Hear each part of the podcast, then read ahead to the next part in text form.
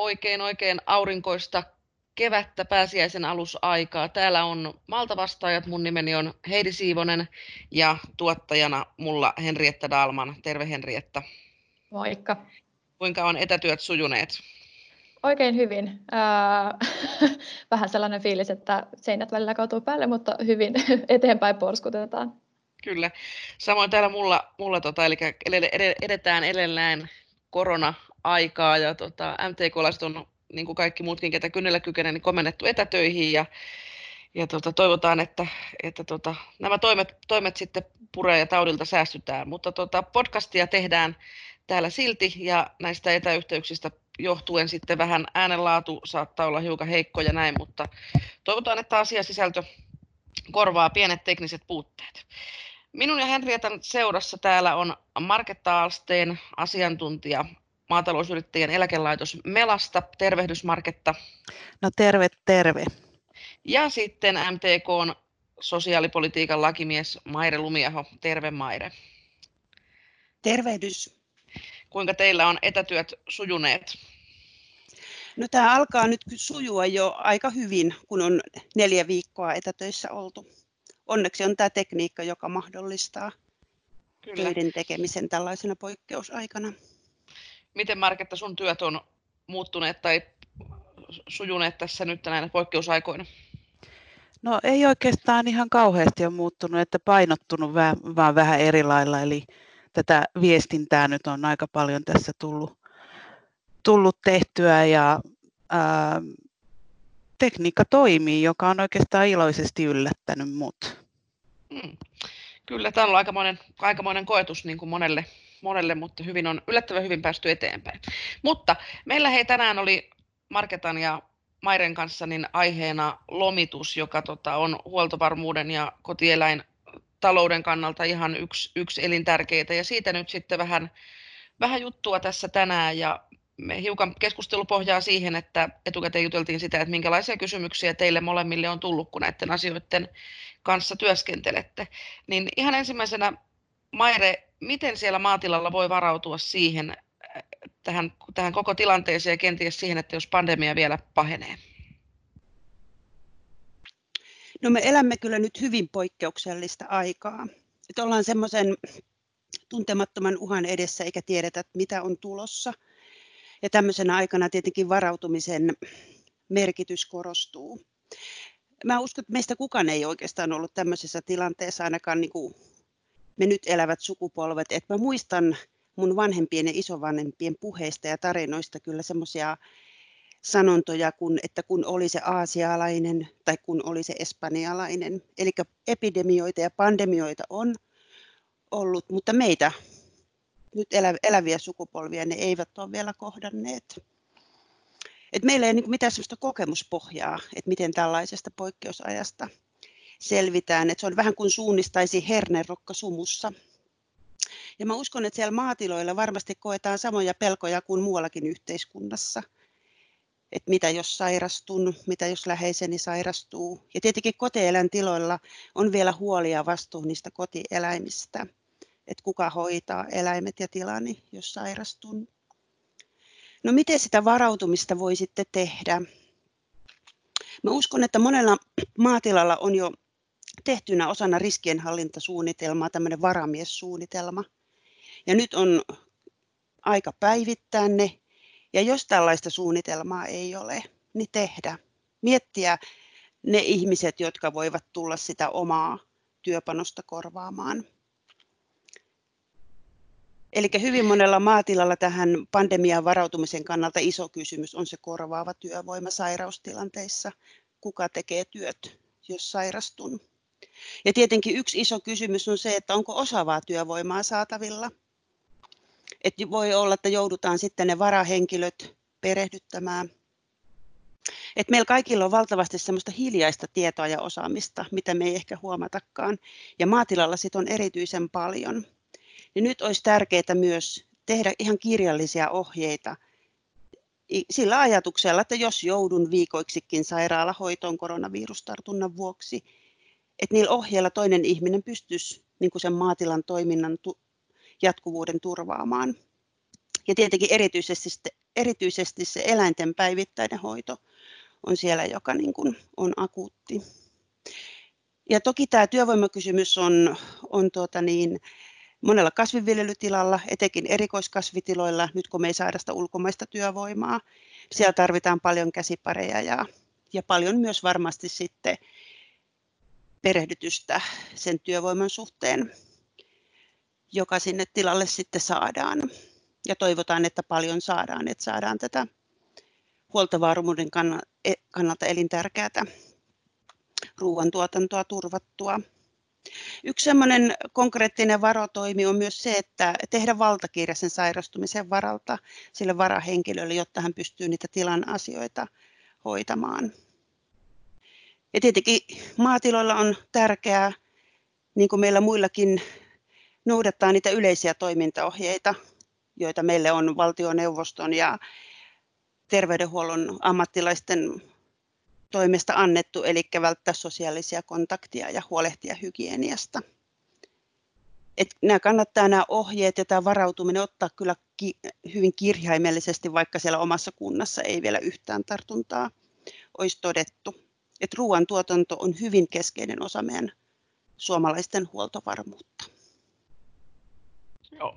Kiitoksia Maire, siinä oli ihan monia hyviä ohjeita. Mä oon nähnyt itse niin kuin, tuota, sosiaalista mediaa seurannut ja muuta, niin muutamat tuottajatutut, niin he on niin kuin, listannut paperille semmoisia, että minkä niminen on putkimies, minkä niminen on sähkömies, minkä, mistä numerosta tavoittaa lypsykoneen huoltaja ja siis tällaista hyvin, hyvin tämmöisiä konkreettisia tekoja, mitkä ehkä itselle on niin kuin aina päivän selvää, että soitetaan sille naapurin ukolle, mutta eihän sitä kukaan muu tiedä kuin sinä, jos et sä sitä mihinkään kirjoita. Juuri ja, näin. Kyllä.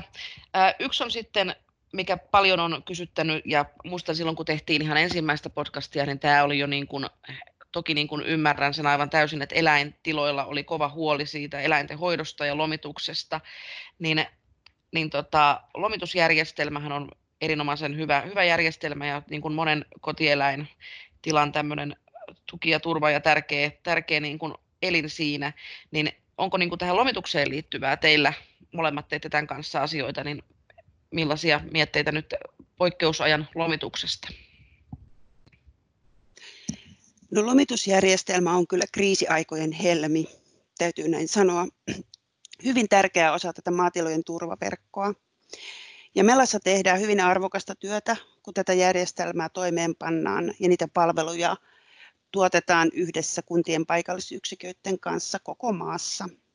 Ja näin varmistetaan ruoantuotannon jatkuvuutta myös poikkeusolossa. Mutta mitä kaikkea siellä Melassa ja paikallisyksiköissä tehdään, niin Marketta siitä kyllä osaa meille kertoa.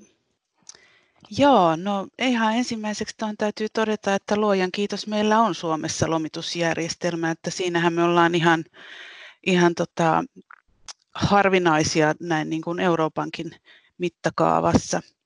Eli Suomi on kyllä siinäkin mielessä poikkeustilanteeseen aika hyvin varautunut. Mutta tota, kentältä tulee nyt paljon kysymyksiä koronaan ja lomitukseen liittyen. Eniten meille, meihin on yhteydessä paikallisyksiköt ja tota, kyllä maatalousyrittäjät myös. Mutta mä ajattelen, että Melan tärkein tehtävä nyt tässä tilanteessa on ö, erityisesti olla yhteydessä eri viranomaisiin ja sidosryhmiin ja kerätä sitä tietoa ja sitten ohjeistaa paikallisyksiköitä, että miten he voivat toimia tässä tilanteessa. Ja tota, se on tärkeää, että paikallisyksiköt ei joudu yksin painimaan näiden asioiden kanssa – ja me sitten koitetaan koko aika näitä, näitä meidän ohjeita päivittää. Ja kyllä me etsitään kaiken aikaa keinoja, että miten niin kuin tämän voimassa olevan lain puitteissa voitaisiin varautua tähän koronan leviämiseen. Me ollaan muun muassa ollaan nettisivuille viety kysymyksiä ja vastauksia tähän koronaan liittyen. Sitten tota, Tiedän, että paikallisyksiköissä kartoitetaan mahdollista varatyövoimaa omilla kampanjoilla ja sitten me ollaan myös heille tiedotettu tästä töitä Suomesta.fi-palvelusta, että sitä voi tässä hyödyntää. ja tämän tyyppisiä asioita. Mutta me yritetään myös ministeriön kanssa neuvotella, että mitä kaikkia keinoja tässä olisi mahdollista käyttää. Kuulostaa semmoiselta monipuoliselta ja moni, monitahoiselta ja siltä, että koko ajan tehdään. Mitä tota, Maire, mitä MTK on tehnyt tai viestinyt nimenomaan tähän lomitusjärjestelmään liittyen. Meillä on paljon muutakin. Viime podissa puhuttiin pitkään niin tästä kausityövoimasta ja sen saatavuudesta, mutta mitä erityisesti tuottajajärjestö on tehnyt lomitukseen liittyen? Me MTKssa teimme tämän pandemian alettua heti tuolla maaliskuun toisella viikolla asiantuntijatyötä lomituspalvelujen toimivuuden testaukseksi, te, testaamiseksi poikkeusolossa.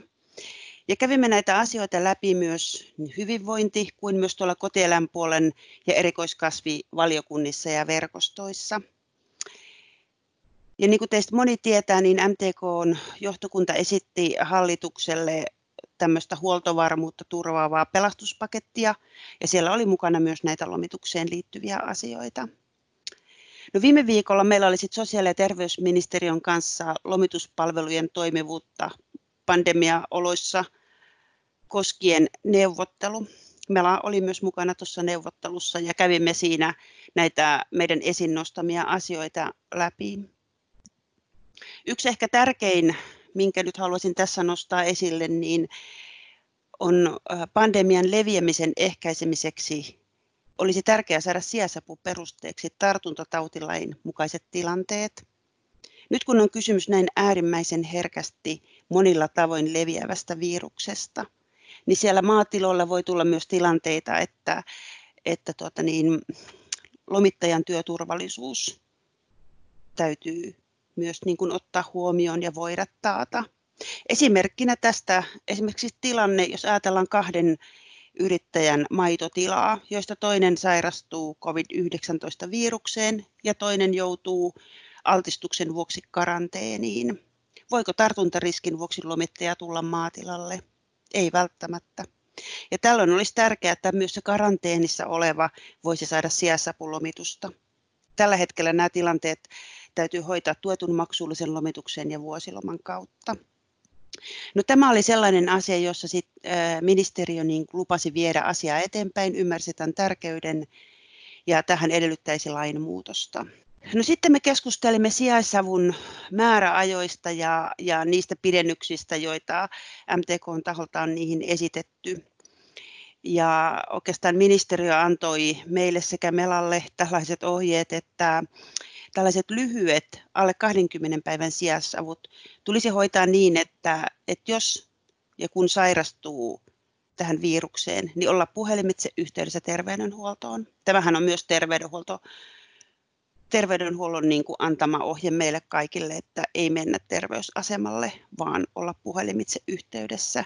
Ja tässä puhelimitse tehdyssä yhteydessä otossa voisi sitten niin kuin saada myös lääkärin todistuksen ja tämä sähköisesti annettu lääkärin todistus kävisi myös noiden lomituspalvelujen saamiseen. Pidempiä sairaustilanteita varten ministeriö ohjeisti maatiloja tekemään valtakirjan, joissa jolla valtuutetaan sairastuneen puolesta asioita hoitava varahenkilö tekemään esimerkiksi sairauspäivärahahakemuksen. Mehän tiedetään, että maatilalla on paljon muitakin tämmöisiä niin kuin, niin kuin tukiasioihin ja muihin liittyviä niin kuin reagointia vaativia toimia, että tuolla samalla valtakirjalla voisi tietenkin valtuuttaa myös näihin että tällä turvattaisiin sitten, että maatalousyrittäjä, jos joutuu esimerkiksi useammaksi viikoksi tehohoitoon, niin voi saada sijaisapulomitusta normaalilla hinnalla. No sitten äh, tässä keskustelussa nousi myös esille lomituspalvelulain kohtuullistamissäännöt. Me esitimme ministeriölle ja, ja siinä hallituksellekin meni tämä tämä me, nämä meidän esitykset, niin sitä, että, että sijaisapumaksuja olisi vähän alennettu, jotta turvattaisiin myös niin kuin näiden palvelujen käyttö niilläkin tiloilla, joilla on taloudellista ahdinkoa. Mutta tältä osin ministeriö kehotti Mela- ja paikallisyksikköä käyttämään kohtuullistamissäännöksiä, jos maatilalla on taloudellista ahdinkoa. Että sellainen säännös lomituspalvelulaissa tällä hetkellä on. Joo, eli monen, monenlaista ja sitten tosiaan niin kuin osa on sellaista, mikä vaatii lakimuutoksen ja se on sitten aina vähän hitaampi tie, mutta kuitenkin töitä tehdään koko ajan, että saataisiin niin kuin mahdollisimman hyvät systeemit ja toimivat järjestelmät niin kuin sen mahdollisesti pahimman, pahimman varalle, mitä siellä tilalla voisi tapahtua. Miten tota, Marketta sitten, miten Mela, miten te ohjaistatte maatalousyrittäjää, minkälaisia käytännön töitä teillä on, teillä on ollut? No joo, tosi hyvä kuulla, että noita lainmuutoksiakin viedään, viedään eteenpäin, mutta tota, toki meillä niissä, niissä koittaa myös vaikuttaa, mutta pääasiassahan se tosiaan onkin MTK-työtä ja meidän tehtävä on, on tätä voimassa olevaa lakia soveltaa ja tukea paikallisyksiköitä siinä. Ja tota, Mä ajattelen silleen, että nämä ihan konkreettiset asiat, mitä nyt voimassa olevan lain puitteissa voisi maatalousyrittäjät huolehtia, niin on näitä samoja asioita, joita aina kun loma on alkamassa. Eli tavallaan voisi nyt ihan niin kuin ajatella, että valmistautuu kuten loma olisi juuri alkamassa, vaikka ei olisikaan. Eli huolehtii siitä, että on perehdytetty riittävästi lomittajia, ettei olla siellä yhden, kahden lomittajan varassa. Ja tarkistetaan, että lomatoimistossa varmasti on tilantiedot ajan tasalla ja ne kirjalliset ohjeet, että ne on. Niistä oli tuossa jo Mairenkin, Mairellakin puhetta. Ja tota, myös työturvallisuus, että se on kunnossa myös, myös vieraan tulla sitten tilalle. Ja sitten tota, näistä asioista, mistä täytyy myös muistuttaa, on esimerkiksi tämä sijaisavun hakeminen, että hakekaa sitä kirjallista sijaisapua heti, kun huomaatte oireita. Sitten lääkärin todistuksen hankkimisesta puhelimitse Mairi tuossa jo mainitsikin ja se on, se on tosi tärkeä asia. Eli kirjallisestihan voi sijaisapua hakea lomitusnetissä tai sitten jos paikallisyksiköllä on tarjota jotain muita kirjallisia menetelmiä, suojattua sähköpostia, tekstiviesti, hakemusta ja mitä näitä nyt sitten voikaan olla. Mutta tota, suurin huoli siis tällä hetkellä Melassa on sellaisesta asiasta, että nyt just maatalousyrittäjät ei pidä lomaa ja jopa peruu niitä jo sovittujakin lomituksia, eikä muutenkaan käytä lomituspalveluita. Ja tämä on nyt aika, aika hankala asia siinä mielessä, että lomittajat ei tällä hetkellä välttämättä työllisty. Ja tässä on semmoinen vaara olemassa, että tota, lomittajia ruvetaan lomauttamaan ja sitten ollaan kyllä pulassa siinä vaiheessa, jos tilanne yhtäkkiä kääntyykin päinvastoin, niin kuin nyt kai todennäköisyys jossain määrin on olemassa, niin miten heidät sitten saadaan nopeasti töihin. Että niin. tota, toivottaisiin täällä Melassa kovasti, että nyt pitäisitte lomia, pitäisitte hyvää huolta lomittajista ja itsestänne tietenkin. Pitäisitte lomaa, jos se on mahdollista, tai maksullista lomitusta, kerätkää voimia. Että tota, tosiaan sen pandemian iskiessä niin tota, ammattitaitoisten lomittajien saatavuus on, on ihan avainasemassa. Niin, tästä oli tullut sivusitkin tätä Marketta jo, niin muutamia kysymyksiä just tähän niin tietysti juuri näihin lomiin, lomamatkoihin, lomien peruuntumiseen. Eli miten tämmöinen aika eksakti kysymys, että voiko perua vuosiloman, jos matka on peruuntunut koronan vuoksi. Eli jos suunniteltu ulkomaanreissu tai kotimaanreissu on peruuntunut nyt tämän vallitsevan tilanteen takia, niin voiko maatalousyrittäjä perua vuosiloman?